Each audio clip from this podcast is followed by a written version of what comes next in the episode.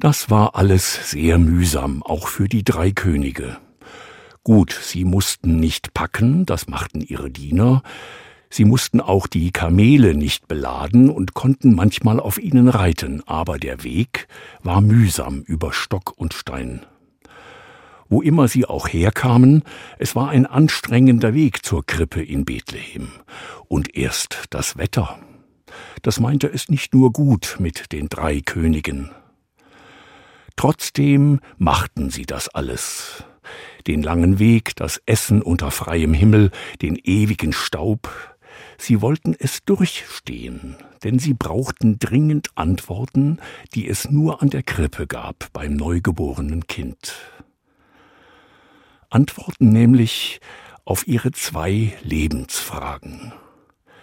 Wem gehöre ich? Wer sorgt für mich?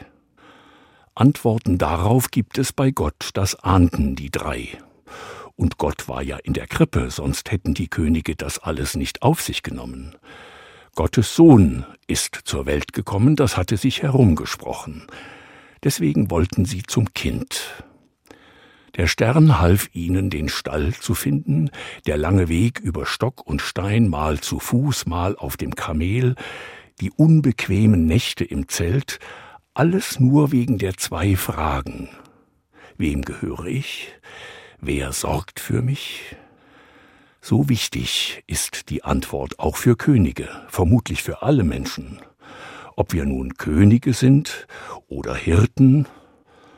Und wenn wir dann schließlich vor der Krippe stehen und dort beten, können wir hören, wie Gott uns sagt: Du bist mein, ich sorge für dich.